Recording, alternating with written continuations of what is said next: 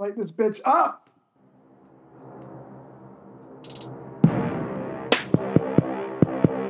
Right in the balls.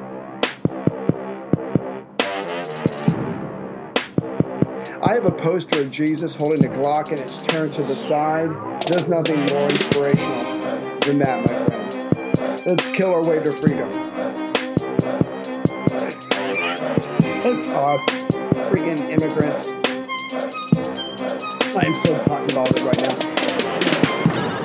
now. Okay, we don't have racism anymore, but back then, a lot of racism.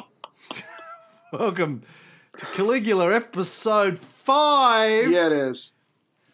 Yeah, I caught up with my mate Trevor Bell for lunch yesterday, and he said, "I'm thinking I should have. If I'd known how much you were going to use the Ray soundboard, I would have charged you money for that idea." Yeah.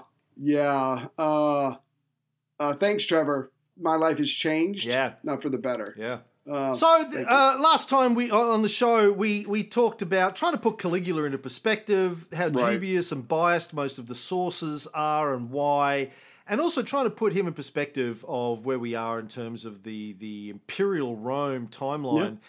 He's the first of the emperors, let's say, who's a true emperor, born into royalty, young, inexperienced, all the power, all the wealth, none of the common sense. And it, you know, as we talked about at the end of the Tiberius series, there are differing accounts in the ancient sources about how Caligula came to inherit the throne.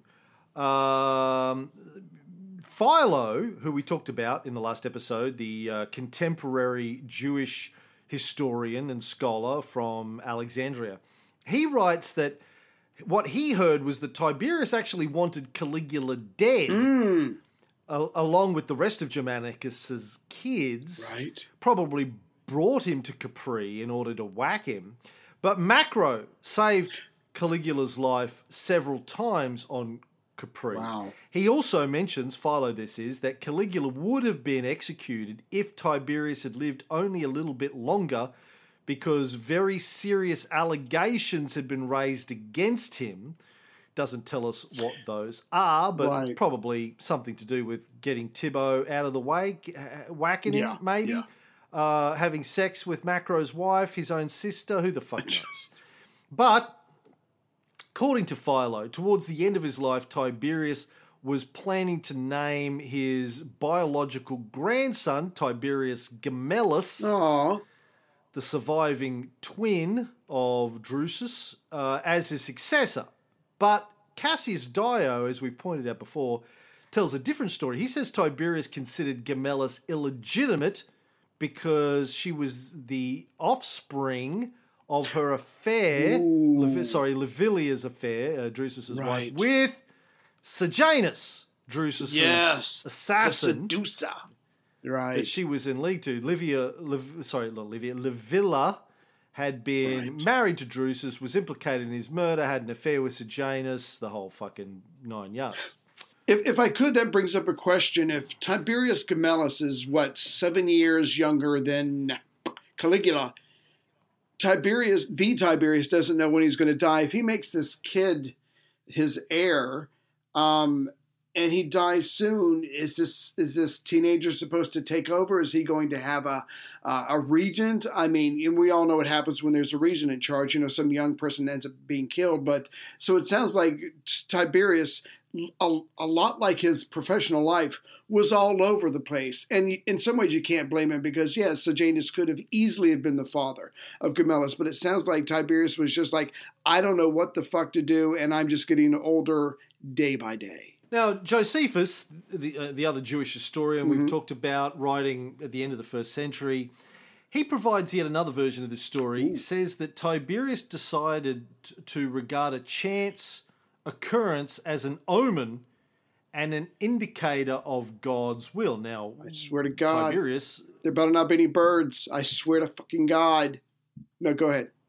Sorry. Now, Tiberius, being a good Roman pagan, for him, God would have probably been Zeus, maybe another one of the gods. We don't really know which god. I mean, Josephus just says God because he's a Jew. Right. At this stage, not a good Jew, but a Jew nonetheless. Now, we have to be careful with Josephus. I mentioned this in the last episode without going into details, but for those who don't know about Josephus, he was born in the same year that Caligula became emperor, 37 CE. Right. And, by the time he's writing this story about Caligula, he's on the payroll of Vespasian, one of the future emperors. Right. He's of the... Yeah, boy! Flavor Flav dynasty. And they had replaced the Julio-Claudians, therefore might have reason to create propaganda to make the original line of emperors look as bad as possible. Absolutely. Caesar wanted to be king. Augustus was corrupt. Yeah. Okay, but corrupt. I mean, we all derive our power from Augustus, so we have to be careful. Without Augustus, there is no imperial throne, so we can't trash Augustus too much. Tiberius, Sexpalus, and Sejanus. Caligula, completely fucking mad. Claudius, okay, it's hard to say too much bad about Claudius because everyone knows he was a bit slow. Nero, obviously, batshit crazy too. Thank God we're here. Yeah, the Flavor Flav to rescue things. Right. Which god? Well, take your pick. Doesn't Roman matter. Gods, of course. Yeah, exactly. Greco-Roman gods. Right. Josephus, though, had actually fought against the Romans in the Great Jewish-Roman War of 66 to 70 CE during the rule of Nero. Right. Before defecting to Vespasian, who he actually then claimed was the long-awaited Jewish Messiah. Here's another one. Okay. Now, Tacitus, I think, was probably closest to the truth when he, we're talking about Tiberius, came to the conclusion that Tiberius, as usual, didn't want to make a decision. Yeah. So he left history to decide whether it would be Gaius Caesar Augustus Germanicus or Tiberius Gemellus. I mean, we heard in those episodes that one story that has come down is that in Tiberius's will, he made them both his inheritors equally. You could split your money, but you can't split the empire. At least at this point, this is unheard of. So make a fucking decision. But as we know Tiberius to be, it's not his thing. He doesn't like that. Although we know that there are stories, too, that that's what Augustus wanted to do. He wanted to leave a small council, maybe 5 to 7 guys. He says, too much work for one man. Yeah. But the precedent's been set with Tibo. That's what Heather says about pleasuring her. Like, too much work for one man, and you're not even a fully grown man. You're like 4'2". It's too much work. But the other point is, we'll see. We'll talk about this more in a minute. But Tiberius's will was supposedly thrown out. So that's how does anyone know what was in it? If it was thrown out, it's like the very first Christian gospel written, the Gospel according to Mark. I'm famous in my nerd circles, finishes the oldest versions of it that we have. Finish when it says Mary and some other women, Mary Magdalene, and some other women went to the tomb, right, to find that the stone at the front had been rolled away and it was empty. Gasp. And then a man who they didn't recognize appeared and say, Jesus' body is gone. Don't tell anyone. And they said, and then it finishes by saying they ran away terrified and never told anyone of what they saw. So how the fuck do you know what they saw, you guy writing the book? They never told anyone. How do you know? Yeah, come on. And if they didn't trust you with this secret, you did a bad job. Go ahead. Unless it was written, the gospel was written by Mary, but it was written like 40 years later. Blasphemy. Maybe Mary Magdalene wrote the gospel. Right. Maybe it was originally the gospel according to Mary. Oh, they changed Somebody scratched off the Y, just added a line. Mary just put a line from the Y down to make it a K. Yeah. Turned the Y into the, I mean, I don't know if you can do that in Greek. Let's turn this around. I'm sure it's not. Right. Sure. They scratched out the coiner letter for Y and turned it into a K. Turn this frown upside down. I think I've yeah. just solved the. You solved the fucking Bible. I've just fucking solved the riddle. God. Oh my God. I've just solved it. Oh my God. I wonder if I'm the first person to ever work that out. Yeah, Jesus Christ. I need to go and write a thesis on that. Going back to Tiberius's will for a second, I thought I had read that it was pushed aside as in ignored because he was considered of unsound mind. But then, as we're going to see later, some parts of it are fulfilled. So maybe it was read at a later date. So that's my. Well, maybe they did read it out. Maybe they read it out and said, and he wants both Caligula and Gemellus to rule equally. But let's be honest, that's a fucking crazy idea. Right. He was obviously crazy. Might as well bring back the Republic. So, yeah, fuck that. Yeah, that's not going to happen. So maybe they did read it out. Yeah. So it took Gaius Caesar Augustus Germanicus, a.k.a. Caligula, 10 days to march with the corpse of Tiberius from Misenum back to Rome. And when he arrived back, it was the first time he had set foot in the city for 6 years. And we don't have to go into it, but trust us when we say he spent those 6 years living on the knife's edge in a lot of ways, his wits, probably denying everything that he felt because he was constantly being watched. This guy has had a hell of a time. The good news is he is young. He's physically strong. He's resourceful, but he did play the game. He did survive. He rocks up to Rome, March 28th. He's got Tebow's body and the people are screaming. Women are throwing their bras off. It is just party time because 1, Tebow's dead and 2, Germanicus's son is now their leader. It doesn't get any better than this. Pretty much what happened when we went to Rome. That's right. Woo! People were going, woo! We even had people stopping us in the street. Yeah. Recognizing you. Well, you got to start somewhere. Yeah. She didn't throw any panties. I was disappointed. But anyway. Yeah. Well, next time. Mm. Mm-hmm. His father, Germanicus, had been extremely popular and his early death was a great tragedy, as I said the last time, particularly considering how his wife and his other sons had all been exiled, treated harshly. The Romans saw it as a great gift from the gods that his only surviving son was now the emperor.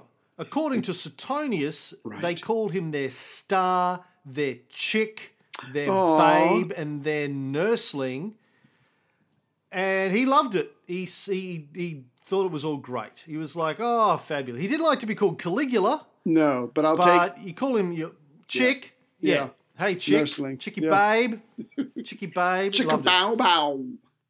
So that's the people. Now, the elite were obviously happy to be rid of Tiberius as well, and his tyrannical rule. Nobody really knew who was going to be dead. You woke up in the morning, you didn't know if you were going to be accused of something. And could even on your birthday, we saw stories of guys as their birthday. Oh, that's right. They have a party, then they get a letter, sorry, you've been accused of maiestas, time to slit your own wrists. Yeah.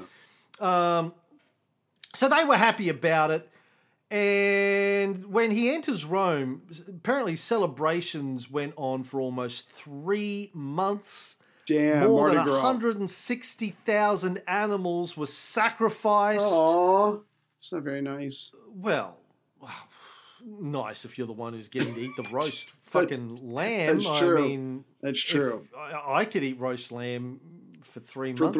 For 3 months. The trick with the roast lamb that my mother taught me is you score it quite deeply before you put it in the oven. And then you put whole loaves of cloves of garlic into. I probably put a whole head of garlic in there individually around it, salt it, pour olive oil all over it, and then a very fine powdering of plain flour over it. Damn, now I'm hungry. Throw it in the oven, the leg of lamb, on sort of 170 C. I don't know what that is in F.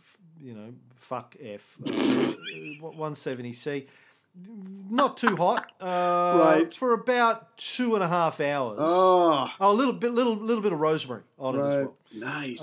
And sea salt, if you can. Bring it out.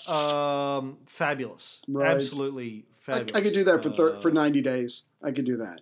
Oh, yeah. Oh, yeah. 90 days. Yeah. Cam's roast lamb. Oh, well, Grandjan's roast lamb. Right. Absolutely fabulous. So a little bit of mint sauce with that. Right, yeah. Yeah. Got to have your roast lamb with a little bit of mint sauce. Would a Chianti? Getting hungry. Go with that, or what would you drink? Well, with that? No. It's sort of a white meat. Okay. Lamb. Right. You'd have to have a white wine. Yeah, a little bit of shardy. A cigar afterwards. Always. Always. With. Before. Well, like Winston Churchill, my rule is I only ever smoke cigars before, during, and after meals. And he was always eating. Gotcha. Mm-hmm. So good times are being had. The people are screaming. 160,000 animals, unfortunately, don't get to enjoy the celebrations. But here's the thing. Caligula comes in. The people are happy. And like you said, to a degree, the Senate is also happy because the spontaneous murder rate is hopefully going to go down very much. But a lot of these senators are the very same ones who leveled charges against his mother and his brothers, and they pronounced verdicts against them. Yes, they were doing it at the behest of Tiberius, but it's still them that made it official. So this has got to be to somebody, either to Caligula or to the senators or some of them. This has got to be an awkward moment, like, hey. How's it going? Yeah. Good. How are you? I mean, it's just got to be maybe a little tense, but the point is it doesn't matter. The people are rocking. They're partying. Their Messiah has come. Yes, and Suetonius reports that Caligula was, quote, the emperor most earnestly desired. Mm. So it's important for us to understand that both the people and the elite were very, very happy about him taking the job. So it's not like, when Tiberius became princeps, everyone was like, oh, fucking hell, not this guy. He's looking. Applaud. God. He's looking. Okay. All right. Yeah. Which is one of the reasons why he quickly himself became disenchanted and probably became increasingly brutal, is because everyone hated him from the get-go. Complete opposite with Caligula. He comes in, everyone's like, yes! Whoa! Yeah. Kiss my baby. Give me a baby. Got it! Yeah. Finally. Had to wait years. Finally. Yeah. Yes. But the right man is on the throne. The right guy in the job. We can all relax now. The man with the plan. Now, as we've said, Tibbo's last will with a bit about the inheritance was declared invalid because he wasn't of sound mind. Well, how do you know? They just went, look, Exhibit A, photo of a baby sucking on his knob. And they're like, oh! Done. Oh! Done.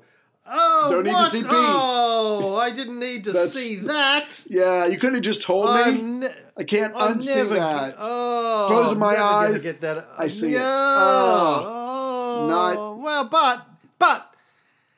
now that you mentioned that that's even a thing. No.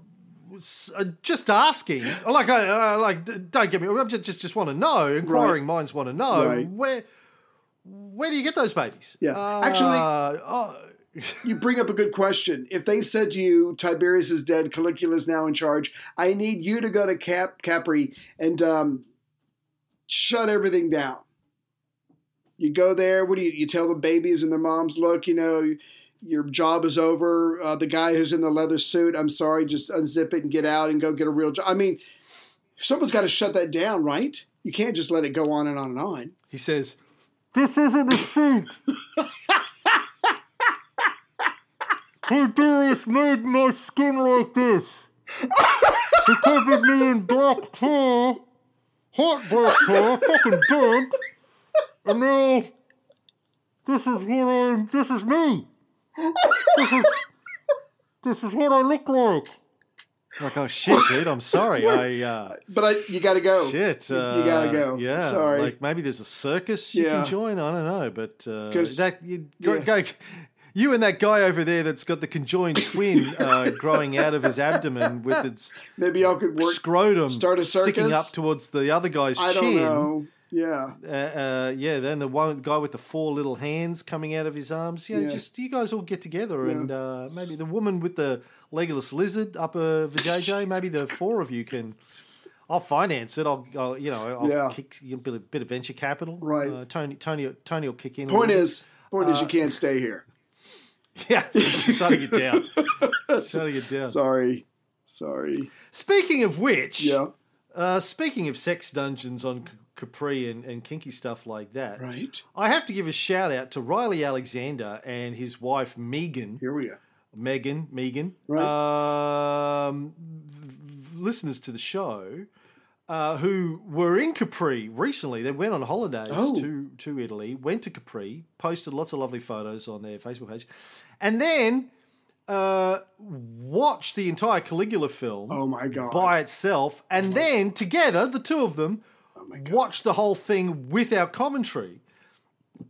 And Riley texted me on Facebook and said, what do you think? You impressed that I got my wife to watch this? Not once, but twice? Yeah. And I said, dude, totally impressed. You're a god. Yeah. And she said, hold on.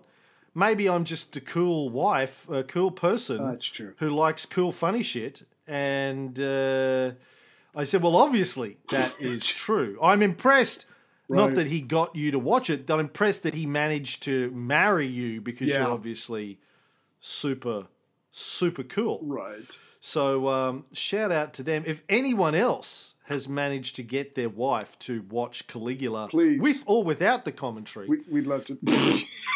let us know. Exactly. And did you get any legless lizard action as a result of that? Is what. And if you could record the conversation while she's watching it of you two talking, please send that to us. Yeah. There's another show. And anything, anything that happens with a legless lizard afterwards, we'd love to see video of that.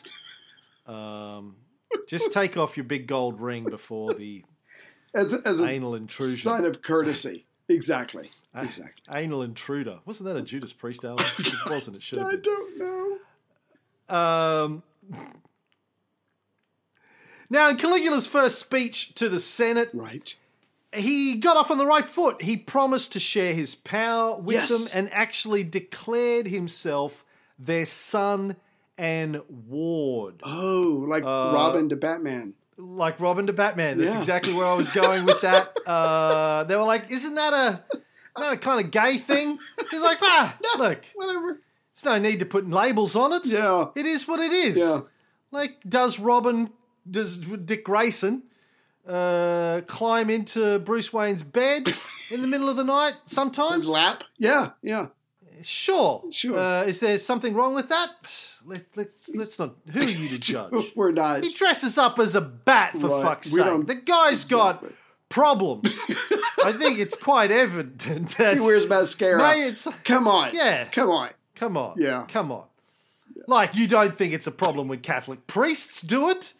And you don't know this, but Bruce Wayne is actually a Catholic priest. So that they're like, oh shit, that's right. He's secretly a billionaire cardinal. That's of the busy Catholic guy. Oh my god. Yeah, so he works hard. I mean, it makes sense though, because you were saying that the age for a lot of these senators are a lot older, probably double the age that he is. And he's like, I'm coming to you. I'm sharing my power with you. I mean, he's telling them everything they want to hear to a degree. I'm your son. I'm your ward. I mean, he is hitting it out the park with the first pitch. Listen, let's be honest. He said, I have no fucking idea how to run a barbecue in your backyard, let alone an empire. I've never done. Right. Look, I can hold a scepter. You want to know how to stick a legless lizard up of a JJ? Call me. Yeah, I'm your man for that. Yeah. You want to know how that? You want to know how that bicycle with the French tickler? The French tickler on it that's going in the wrong direction. It's flicking her arsehole and not a clit. Works. I got one in my house. I built that one. Yeah, I with my own hands. I'm very good. Yeah, spare time. I was in Capri for 6 years, man. You got to do something. There's only so many times you can get a baby to suck your knob before that gets old. And I started tinkering, building these things. I mean, God. But when it comes to running an empire, I don't know anything. Yeah, no. And he promised to end the Majestus trials. Yes. None of that. Out. In fact, he issued a proclamation that everyone exiled or imprisoned under Tiberius's rule that happened to still be alive should be forgiven. Right. And the documents relating to their trials would all be burned in public in the forum. Nice. Clean slate. Fresh start. New Rome. Nice. Now, he did make secret copies of them. God. Before they were burned. But insurance. Nobody knew that at the time. Right, yeah. Exactly. Yeah. In fact, he was so serious about this, when he was told of a new conspiracy, he did the exact opposite of Tiberius. He ignored it, and he said that, in fact, there couldn't be a conspiracy against me because I haven't done anything to arouse anyone's hatred. It's not possible for anybody to hate me. In fact, if there's any informers, don't waste your time trying to come to me and get some money or tell on a friend or get someone some enemy ruined. I don't want to hear it. Talk to the hand, and the hand doesn't want to talk to you. Those days are over. Yeah. Done, son. No, it's like early Tiberius. Like, come on. Yeah. Common sense. What are you doing? Moderation. Yeah. We've had enough of that. Yeah. What are you doing? Cut it out. Come on. Let's have it. Are you embarrassed? Like, do we really? I'm embarrassed for you. Like, come on. Yeah. I'm embarrassed for you. That's how I feel about America. I'm embarrassed for you. Go home and hug your kids and your wife. Just don't tell me anymore. Yeah. Like, you're just embarrassing yourself. Shh. Shh. Shh. Shh. Turn around. Walk away. Listen. Turn around. My penis. Yeah. Listen. I can't believe I'm saying this, but if you can move off my penis. Yeah. He puts his finger on their lips. Shh. It's okay. Shh. Look. My penis. It's fun to talk about. Pretty cozy. They can handle it. Bigger. It's different in the eye of the beholder. Oh, you're making me hurt. It's fun to talk about. Oh, you know what? If you and I could get along, bigger. It's different. Anywho. He didn't want to hear it anymore. Yeah. Then he asked the Senate to give Tiberius the same honors that had been given to Augustus after he died, basically making him an official god in the state religion. And the Senate tested their new trainer wheels. Right. The Senate trainer wheels. They got at the Walmart. Right. By going, no. Yeah. Not no fuck you, but no sire, thank you very much anyway, but no. And he let it ride. He let it ride. Let's be honest. Yeah. Tiberius was a cunt. Yeah. We don't want to... Like, if we start making complete cunts God... Oh, that's an idea. Then what happens? Right. Yeah. This is where Caligula got the idea for Jesus Caligula. He's like, what would I... He's stroking his chin. What would I need to do in order to be considered a god? I don't want to die. It kind of puts a damper on it. What can I do? I'm going to have to get back to this.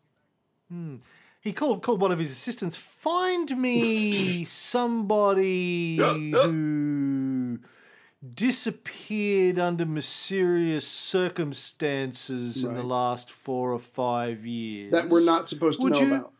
Yeah. Yes, just do that, will you? Give me a name. Give me a name. So he let it go. He said, make him a god. They said, no. He went, okay, fair enough.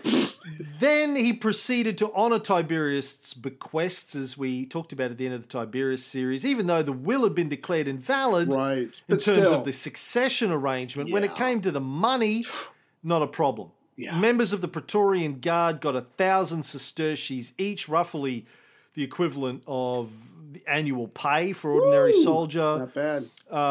45 million sesterces were paid out to the people of Rome. Damn. The urban cohorts, sort of the police force and the firemen, received 500 sesterces each. Every citizen soldier in the empire was given another 300 sesterces. Nice. Then, on top of doling out the dough from Tiberius's will, he fulfilled Livia's donations from her will, which Tiberius had ignored after she died 8 years earlier. Then he said, but wait. He ain't done.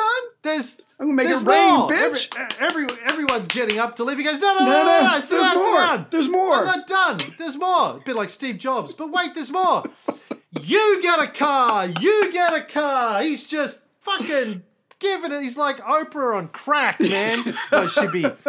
But not as skinny. Well, as skinny as Oprah would be on crack. Well, yeah. But she's not, obviously. Maybe she should be, but that's. I'm not. No judgment. Oprah. No judgment here. You know, she's cuddly. It's all good. Like we've got our own curves. We don't do it. Right. Just saying, she was on crack. Right. Maybe this is what she would look like. I'll stop when I'm her head. Yeah. Yeah. So he tells everybody, you know what? Forget what I said earlier. I'm going to double the amount going to the Praetorian Guard, and I'm going to give 300 sesterces to the head of each and every motherfucking Roman family. It's pay time for everybody. So as popular as he was when he first walked in, because he's Germanicus' son, and his mother and two brothers were killed by Tiberius, who is now dead, he's even more popular than when he first walked in. So it cannot get any better. The goodwill that is flowing through Rome right now, probably just orgasms all over the place, political orgasms. It can't get any better than this. And this is what Rome needs, considering Tiberius, Sejanus. This is insane. It is good times from now on. You know, I need to get on the phone to my mate Rudy Giuliani. Right. And say, listen, Rudy, G-Man, get your boss on the phone. I've got like forget this building the wall bullshit and whatever else his kooky crazy ideas are. Just cash. That's all it is. Yeah. Cash. Just give every American family. What would it take? Do you think to buy the love of every American family? How much? I mean, I'm just a nobody in a country town, a cowfucker. I've been called by you. You give me 10,000, and I'll vote for you. I'm a simple guy. 10,000. Simple needs. There's 300 million people, so say that's about average 3 people per family. Sure. Is it 4? Maybe 4. What's the average family size? I'd say 4 people, 2 adults, 2 kids. Okay, so we go 300 million divided by 4. That's 75 million families. Mm-hmm. 75 million families times, what did you say, 10,000? 10,000, why not? $750 billion. I mean, it's basically the Pentagon's budget for a year. Just give it up for 1 year, pay everybody off, boom. Yeah. And so, the America just prints money. It doesn't matter anyway. Just print money. Yeah. It doesn't matter anyway. Yeah. They just print money now and then get the Fed to buy back. It's all good. So as we talked about on the bullshit filter. So easy. $750 billion, 1 year of the Pentagon's budget. Right. Done. Dusted. Complete support of every American. I will vote for Trump, and I will never watch the news while he's president, except for Fox News. And even then, I won't watch it when he tells me not to. Done. Well, done. You don't have to vote, because he would just go, well, listen, you'll love me now? Fuck yes. Well, let's just not even bother with a vote. Don't even need a vote. Let's just all agree. Yeah. All agree that I'm the greatest president ever. Right. Done, man. No problem. Done and done. What would you do with that $10,000? If Donald Trump gave you $10,000. Oh, God. What, right now, what would you do with it? I'd probably buy some plane tickets. I have to add some more to it, obviously, and come to Brisbane, and we could just, hang. Just fucking hang. We were going to do something. What were we going to do? I said I was going to come there, and we were going to do something. I can't remember. Maybe you come here, and we go cow tipping. That's even better. I'll pay for your tickets. Don't bring your family. I mean... I think I have to say that. Family. I love you. I love your family, but we can't have any fun when your family. They're a bit much. They are a bit much. Oh, I love them. They're all great. Love Heather. Love your kids. Love Anne. Love your sexy sister-in-law. But come on, let's we. Okay. I'll come there. Not like you love your sexy sister-in-law. Right. But, you know, maybe bring the sexy sister-in-law and leave everyone out. Right. I mean, I think we could have some fun. With her. We'll have some fun. Yeah. Oh, yeah. Well, you'll have fun. I'll watch. And I'll bring a bunch of cigars. Yes. Yeah. More importantly, well, that's what you do with the $10,000. Exactly. Exactly. $1,000 for a plane ticket, $9,000 for cigars. Anyway, where were we? So yes, the cash is doling out. So he's very, very nothing the Romans love more than free cash. Right. The Roman people. I mean, let's be honest, like most of them are doing it tough. Most of them are struggling. Yeah. Free cash? Are you kidding me? Done and dusted. No arguments here. Nope. Now he also had the Praetorian Guard give an oath of loyalty to him. That's standard at this stage. Then he jumped on a boat. Yeah, he did. Even though it was like storm season. Didn't matter. And sailed to the islands where his mother and eldest brother had been exiled and executed. Right. Dug up their bones with his bare hands. Sure.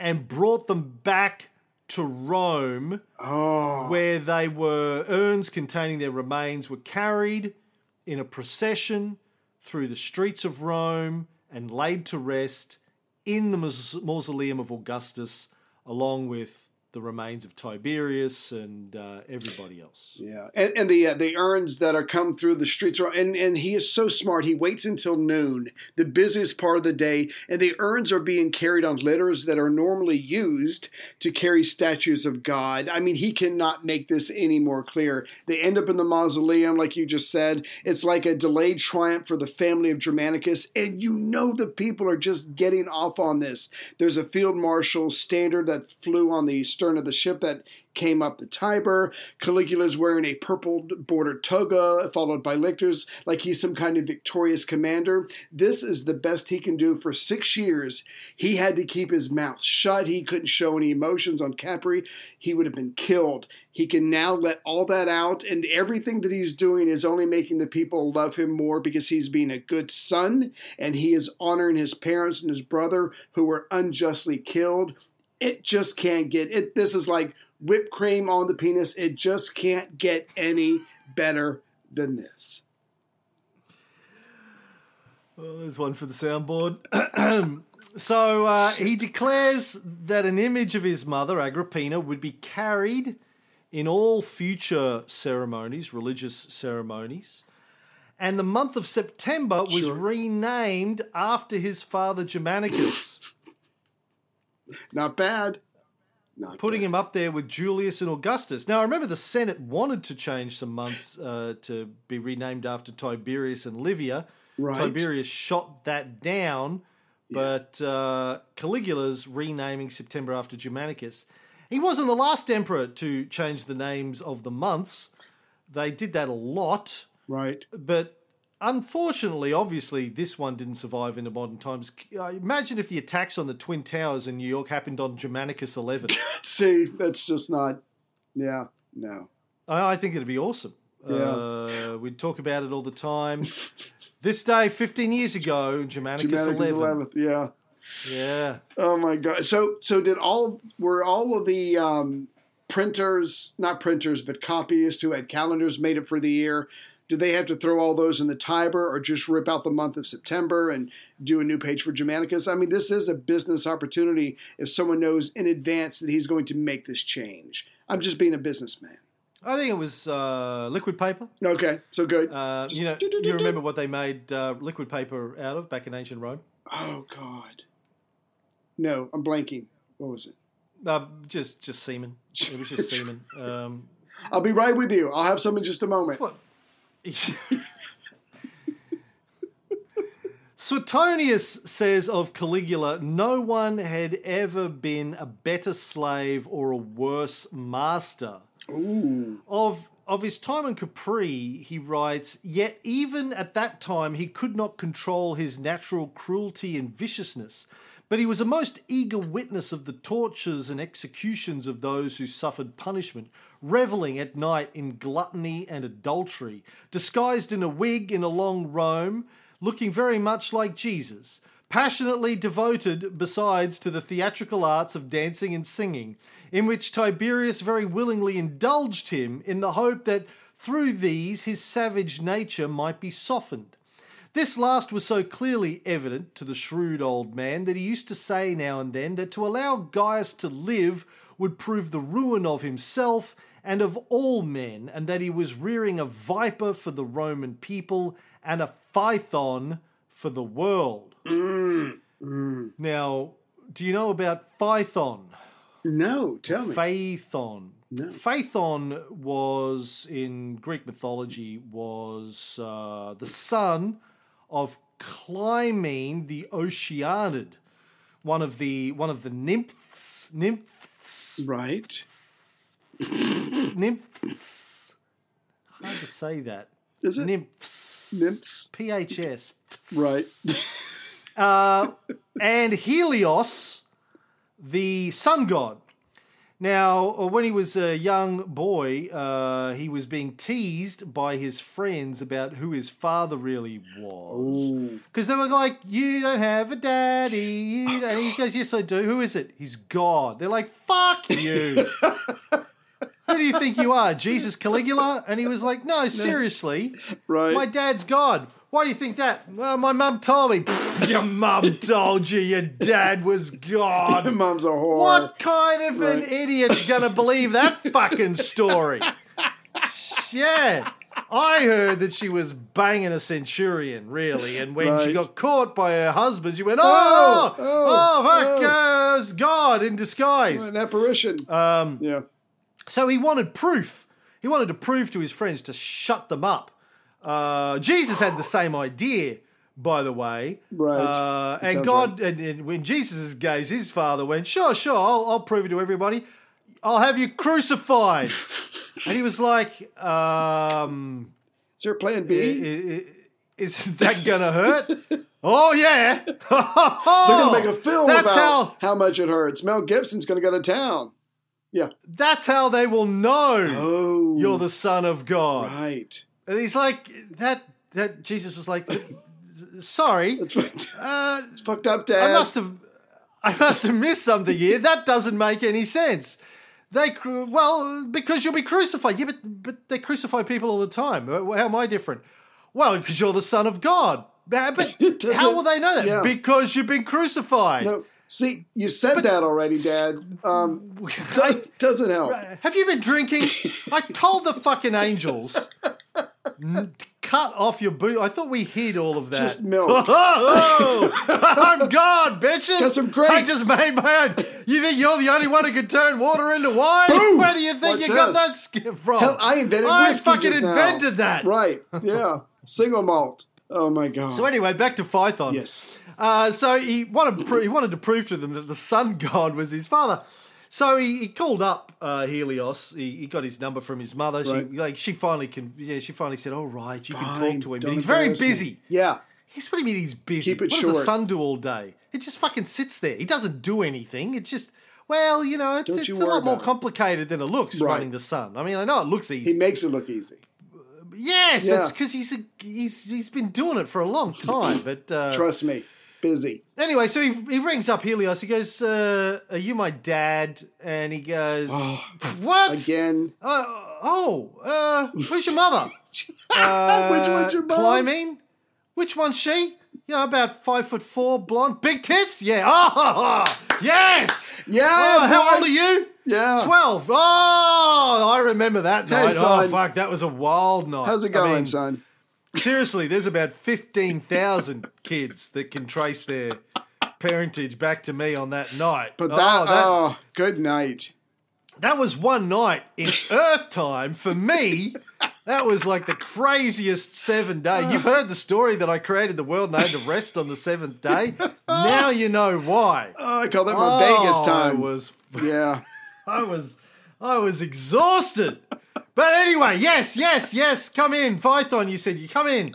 That's a funny name. It was like they were going to call you Python, but then they had a list or something. Anyway, what can I do for you? Well, I want to prove to my friends that you're my dad. Wow. It's tricky. Yes, it's tricky. Very tricky, very tricky. Do I have magic powers? No. Can I turn water into wine? No, but that's a good idea. I might think about that in future. Maybe that's for me. Yeah, well, for me and for any other bastard children that I have. Good maybe point. Give them that power. Whoa. Can I raise people from the dead? No. What about the sun chariot? Can I fly the sun chariot? He goes, look, well, you could, in theory. I mean, it's just sitting there. Right. But listen, no one can fly the sun chariot. Even Zeus isn't strong enough to fly the sun chariot. The horses, they're crazy. Right. Like even Alexander the Great tried to fly it once. He couldn't. Yeah. He could control any horse. Fell off.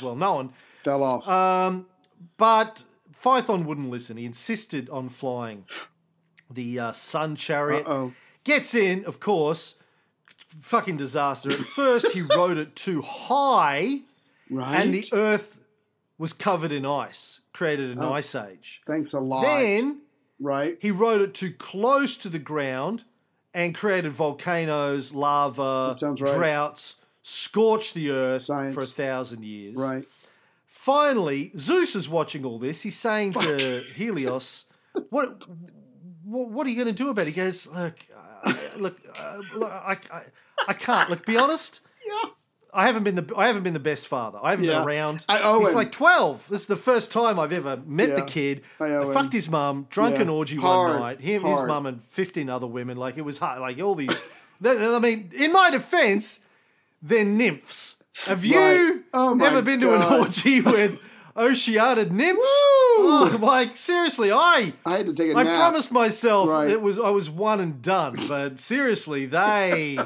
They would not let me stop. And I am a god. Right. So I can keep going all night. Right. I don't need these pills that Ray advertises. I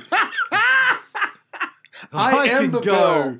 I am the pill. Those pills are a little bit of me in every pill. A little bit of sun god. Ba-boom. Yeah.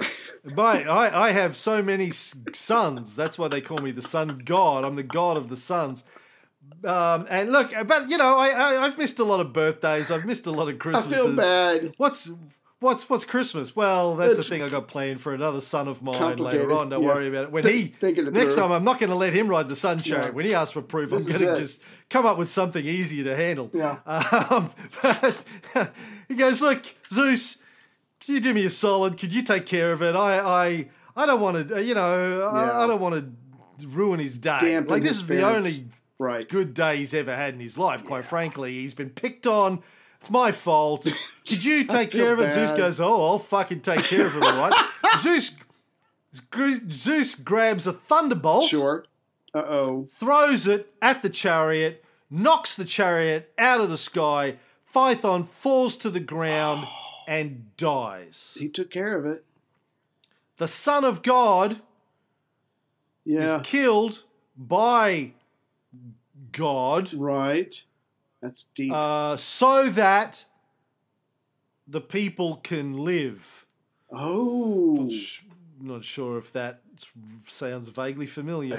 Anyway, so that's the Phaethon story. Right. That, according to Suetonius, Tiberius said that Caligula was going to be a danger to everyone. Right. Riding his sun chariot. But see, if I may, that whole thing that Suetonius writes about his time on Capri. I mean, we said this before, but he's on Capri for 6 years. You know he's being spied on. It's not a big place. Tiberius's men, his agents, whatever, all over the place. And all these horrible things are happening to his family, maybe to some friends, who knows. But if Caligula isn't at least seen to be okay, if not exuberant about everything that Tiberius is doing, you know it's going to come back and bite him in the ass. He can't say the wrong thing. He can't give the wrong look. So he could pretend to be going along with it all he wants to because literally his life depends on it.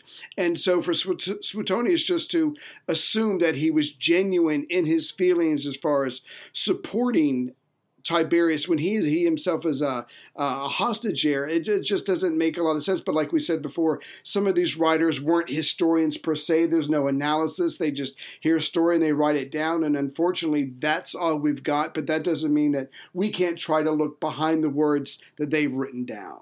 Now, while Tiberius was still alive, Caligula had been married briefly to Junia Claudilla, the daughter of Marcus Silanus. Mm-hmm. She died in childbirth, and the child died as well. So that's tragic. Yeah, common in the old world, but tragic. It happens. May have been a sad event. And then he hooked up with Aenea, right, the wife of Macro. Now, we don't really know if he hooked up with her first and then she introduced him to Macro. Hey, Macro, come and meet the guy that I'm fucking. The other penis in my life. You two have got a lot in common. Right. You both like to come on my tits. Or if he was friends with Macro first and Macro said, hey. Hey, how would you? Do you like tits? My wife has them. We don't really know which way it happened, but we know that it didn't end well for Aenea and Macro, but we'll get to that later on. Now, in his first speeches, he granted his grandmother, Antonia, all of the honours that Livia had. He made his uncle Claudius his co-consul. Nice. But he waited 3 months. He gets to Rome. They party for 3 months. Right. And he doesn't assume the consulship until after that. He leaves the existing consuls in power, so they don't have to resign just for him. He's like, no, look, you're doing a good job. Doing a great job. No hurry. A lot of partying to go on anyway. Quite honestly, I'm probably going to be pretty fucked up for most of the next few months. So keep doing what you're doing. Love your work. I'll be over here. Right, with my sisters. With my sisters having an orgy. Just ping me and Aenea. Right. Call me if you need anything. Just give me a chance to wipe off on the curtains and I'll be right there. Now, when he did become consul with Claudius, he only held the position for 2 months. And then, so he could push through some reforms, which we'll get to. And then he let the next consuls take over early. Right. Good guy. I don't want the power. Yeah. Don't need the power. You guys doing a great job. You got it well in hand. Love your work. Right. I'm here. Get back to it. Yeah. I'm here to share. Call me if you need me. I'm here to share. Yeah. Mm-hmm. Mm-hmm. Well, he made the Senate swear oaths of loyalty, not just to him, but to his sisters. Hot sisters. Which we saw a little bit in the film. Right. That's actually true, according to the ancient sources. Right. Which is weird. They'd never had to do that before. Yeah. But they were like, okay, I guess. Yeah. This is the honeymoon phase. Sure. Why not? Still feels awkward because we're guys and those are women. And okay, if that's what you want. So Drusilla, Agrippina, and Livilla, you get to get included in this. Why not? He also said that he would adopt Gemellus as his own son on the day he assumed the toga virilis. Aww. Now, how old is Caligula? He's 24. How much younger than him is Gemellus? 7 years. So how old is Gemellus? He is, let's see, 4, is that 17? 17, 18. How old do people normally, at what age do you normally get the toga virilis? 14? 15. 15? What's going on here? Yeah. What's going on here is the question. Well, now, well, he was on Capri as well. Either, again, was he hostage or was he being protected by Tiberius? But the point is, you get the feeling that life, the normal life of everybody, has been suspended on Capri. So maybe it was just something that didn't get around to because, the last couple of years, Tiberius is getting older. It's not exactly a priority. And so maybe it just didn't happen while he was there. Mm. Who knows? Well, I've got 2 theories. All right. One that I've read is that maybe Gemellus was a little bit slow. Oh, God. Like, here we go again. Claudius. Right. Slower and slower. Slow. Remember his twin had died. Right. Maybe there was something wrong with him, although this doesn't turn up in any of the sources. Right. But the most likely scenario I can think of is that when Tibbo found out that Sejanus was banging Gemellus's mother and had been for a long time. Yes. If he had concluded, as some of the sources suggest, I think Philo suggests this, that Tibbo suspected Gemellus might be Sejanus' son and not Drusus' son, and therefore not related to him. And maybe he was reluctant to let him assume the toga of manhood. Because then he can be an heir. Well, keep him, no, not necessarily. No, I'm just saying, if he's not a man, he has absolutely no rights for anything. He's just there. Just there, just a kid. Right, yeah. Right. But it's weird and suspicious why he hadn't gone through the ceremony. But it doesn't matter because the beloved Caligula is making even this right. This my uncle is going to, even though he walks funny and he talks funny, he's going to be my co-consul. I'm going to adopt this young guy, which makes him my heir. I'm going to, and I think we said this before, give him the title Prince of the Youth, which is the same title Augustus gave to his grandsons, the ones he intended to make heirs. So it seems to me that in a very short order, Caligula is putting everything in place that hasn't been done for quite some time. And again, the people are absolutely loving him for it. Loving it. He's taking care of everything. Loving it. Yeah. He's wrapping everything up. He's wrapping up all the loose ends. Let's talk about sexual perverts, because we haven't done enough of that. When he assumed the consulship, Caligula set about reforming Rome. Now, one of the first things that he did was banish from the city the sexual perverts called the Spintriae. Oh. Spintriae. Right. Now, apparently, this term refers to young male prostitutes. Ah. The name comes from the same root as the Greek word for sphincter. Sure. If you took it up the sphincter, you were a Spintriae. Okay. Now, Spintria are also the names of small brass or copper coins that have been found in the ruins of Pompeii that have a number on one side and a sexual act depicted on the other. Mm-hmm. Scholars can't agree, though, what they were used for. One theory is that they were used for payment in brothels. Another is that they were game tokens. Right. Like beer pong. You pick up a random coin and that's what you get done to you. I don't know. Sounds like an awesome game. We should bring that back. Hear, hear. I think we should come up with our own range of sex game tokens. Let's get working on that. Now back to the male prostitutes. Yeah. Now Suetonius says that Caligula wanted to drown them all in the sea. Fuck. But he was convinced not to do that. Now, this raises two questions. One, what did he have against male prostitutes when, by all accounts, he was bisexual himself? Mm-hmm. And obviously in the sex dungeon, sex palace, would have seen a lot of young males having sex with Tiberius and probably himself and others for Tiberius's pleasure. All of a sudden, he gets to Rome and decides, I need to get rid of these guys. Yeah.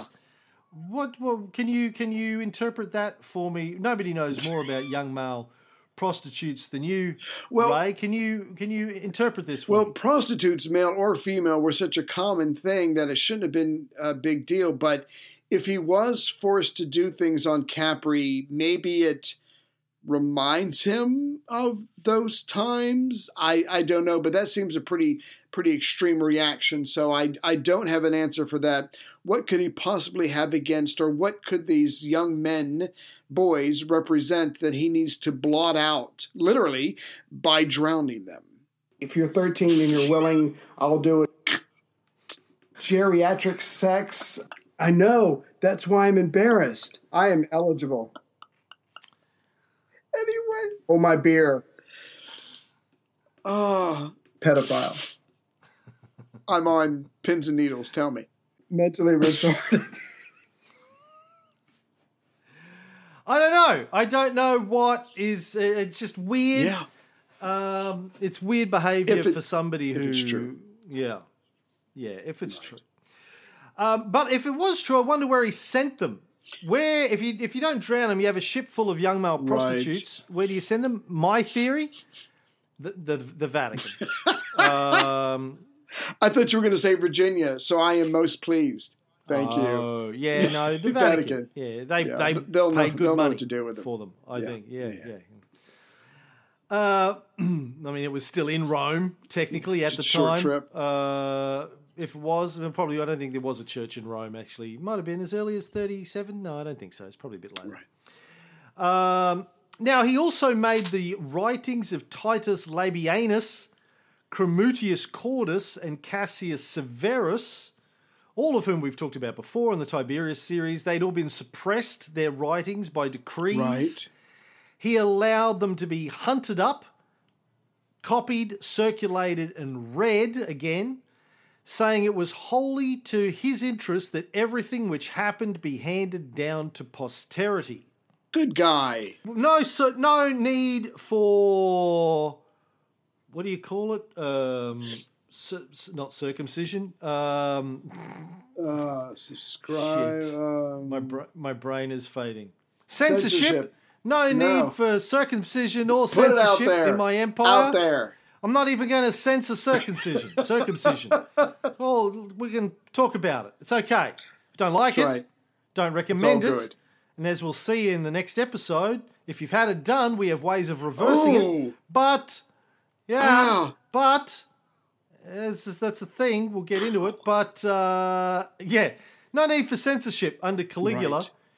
The writings of Titus Labienus, we talked about, were burnt under Augustus. I think he was making fun of the elite of Rome at the time. Right. Augustus was like, well, that's not cool. You're embarrassing people. Cordus, we talked about under Tiberius. He was put on trial in 24 CE for saying that the conspirators against Julius Caesar were the last true Romans.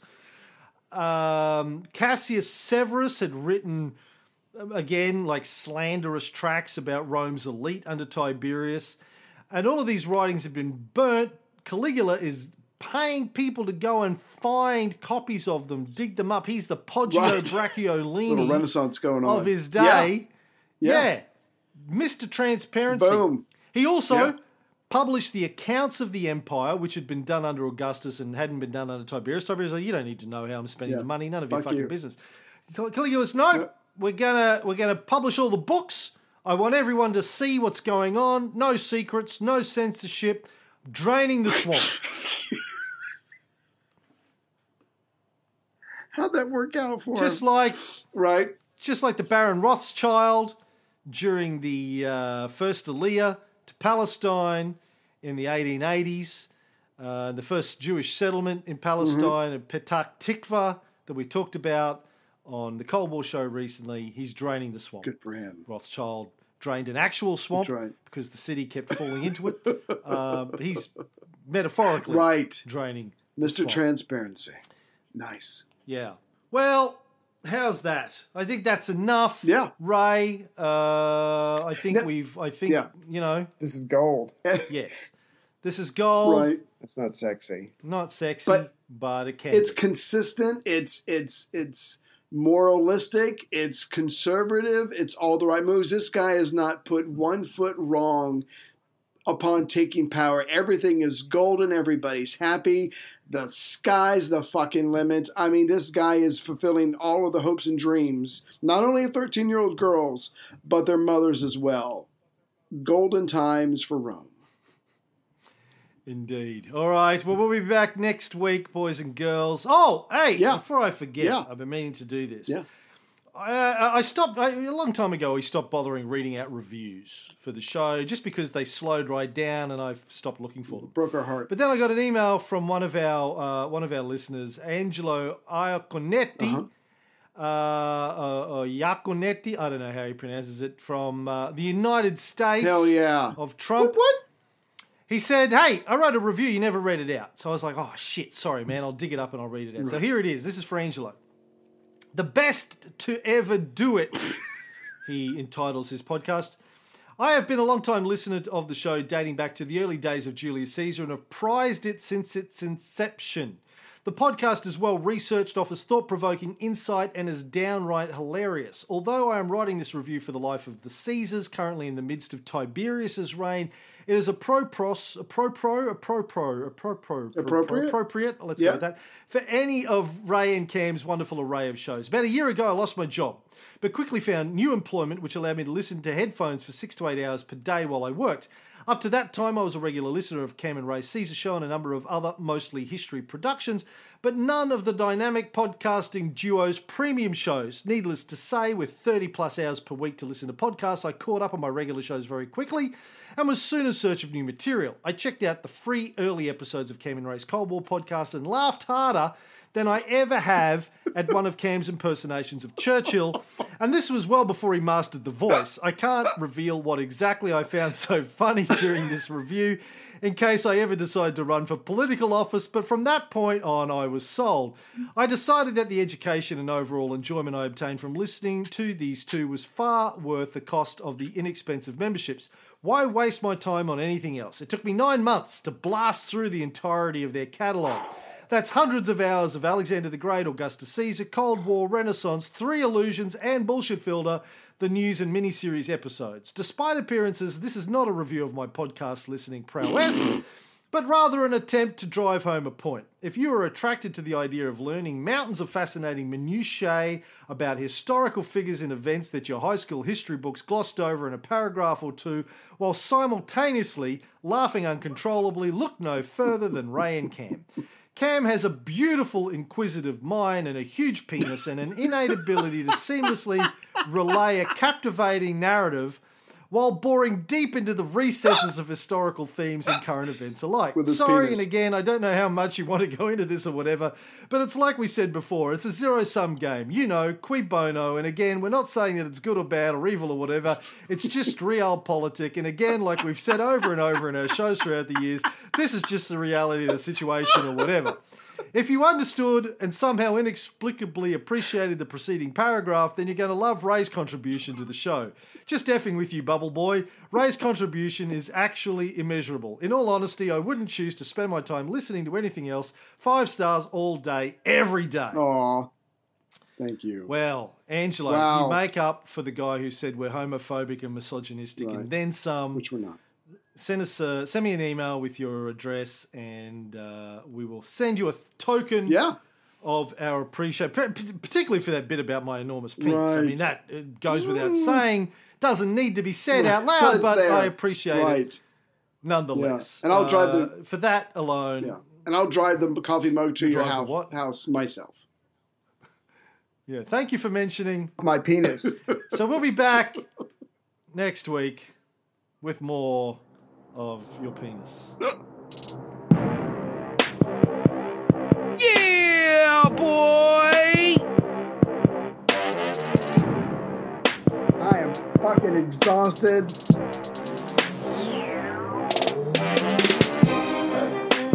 not the length, it's what you do with it while you have it.